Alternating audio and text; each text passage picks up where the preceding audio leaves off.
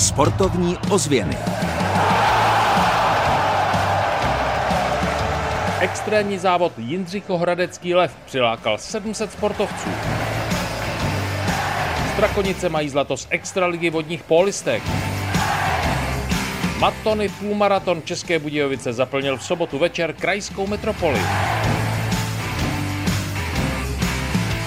Dobrý den, jsou tady sportovní ozvěny Českého rozhlasu České Budějovice. Máme za sebou extrémně nabitý víkend, během kterého se sportovci opravdu vyřádili. A v Jindřichově Hradci dokonce běželi extrémní závod, tam se vydáme za malou chvíli. Od mikrofonu vám hezký den přeje Kamiliáša.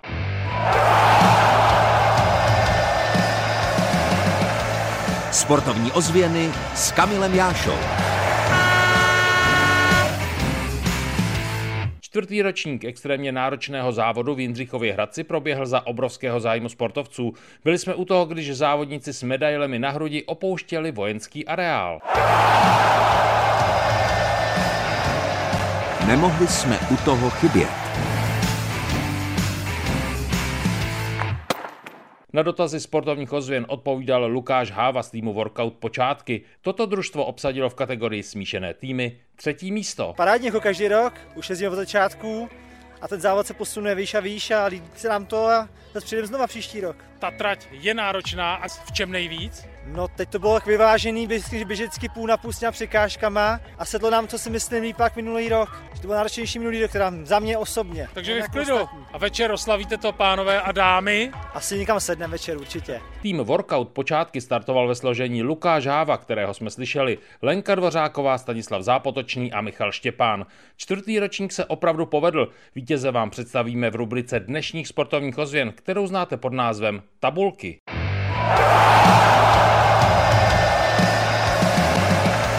Sportovní ozvěny výsledkově. Vítězem Matony půlmaratonu České Budějovice se stali zahraniční běžci. Z Polska přiběhl a jako první dorazil do cíle Tomáš Gričko, z Bulharska Milica Mirčevová. Strakonické vodní polistky z klubu Aston Johnson Fesko mají zlato z Extraligy. V posledním zápase soutěže jeho těžky porazili Step Praha 15-7 a Aneta Švihovcová potvrdila, že oslavy zlata stojí za to. Finále je velice náročné a sezona byla moc hezká, protože jsme se hraný v týmu i jak ve vodě, tak i na suchu. A zase zlato, neomrzí to? Neomrzí. Furt je to krásný pocit tím souhlasil i strakonický trenér Marek Figner, který měl ze zlata velikou radost. Zároveň ale viděl ve finálovém utkání proti Stepu Praha i chyby a také je hráčkám bez obalu naservíroval. Nejsem vůbec spokojený s výkonem.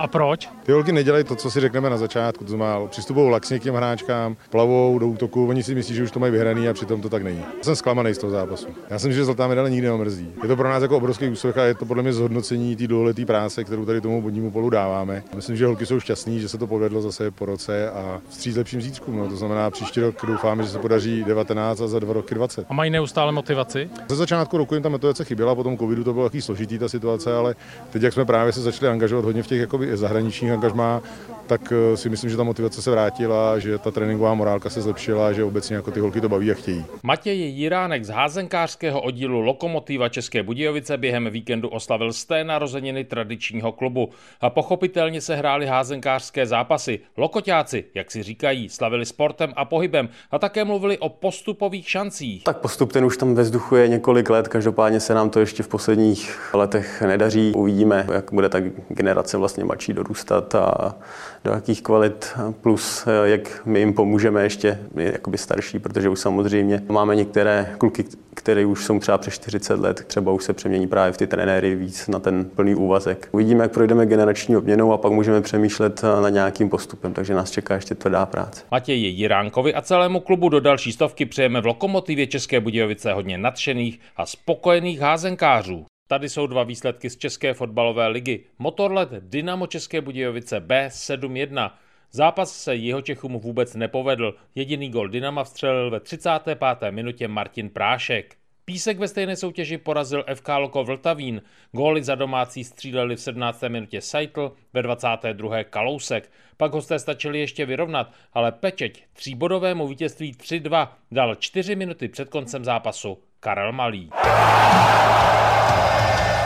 Tabulka. Tady je slibovaný přehled vítězů závodu Jindřichohradecký lev, smíšené týmy Čingialy, mužské týmy Princezny, ženské týmy Žer Slimáky. V mužích byl nejrychlejší Jan Uksa, v ženách Lenka Dvořáková. Vítězům gratulujeme.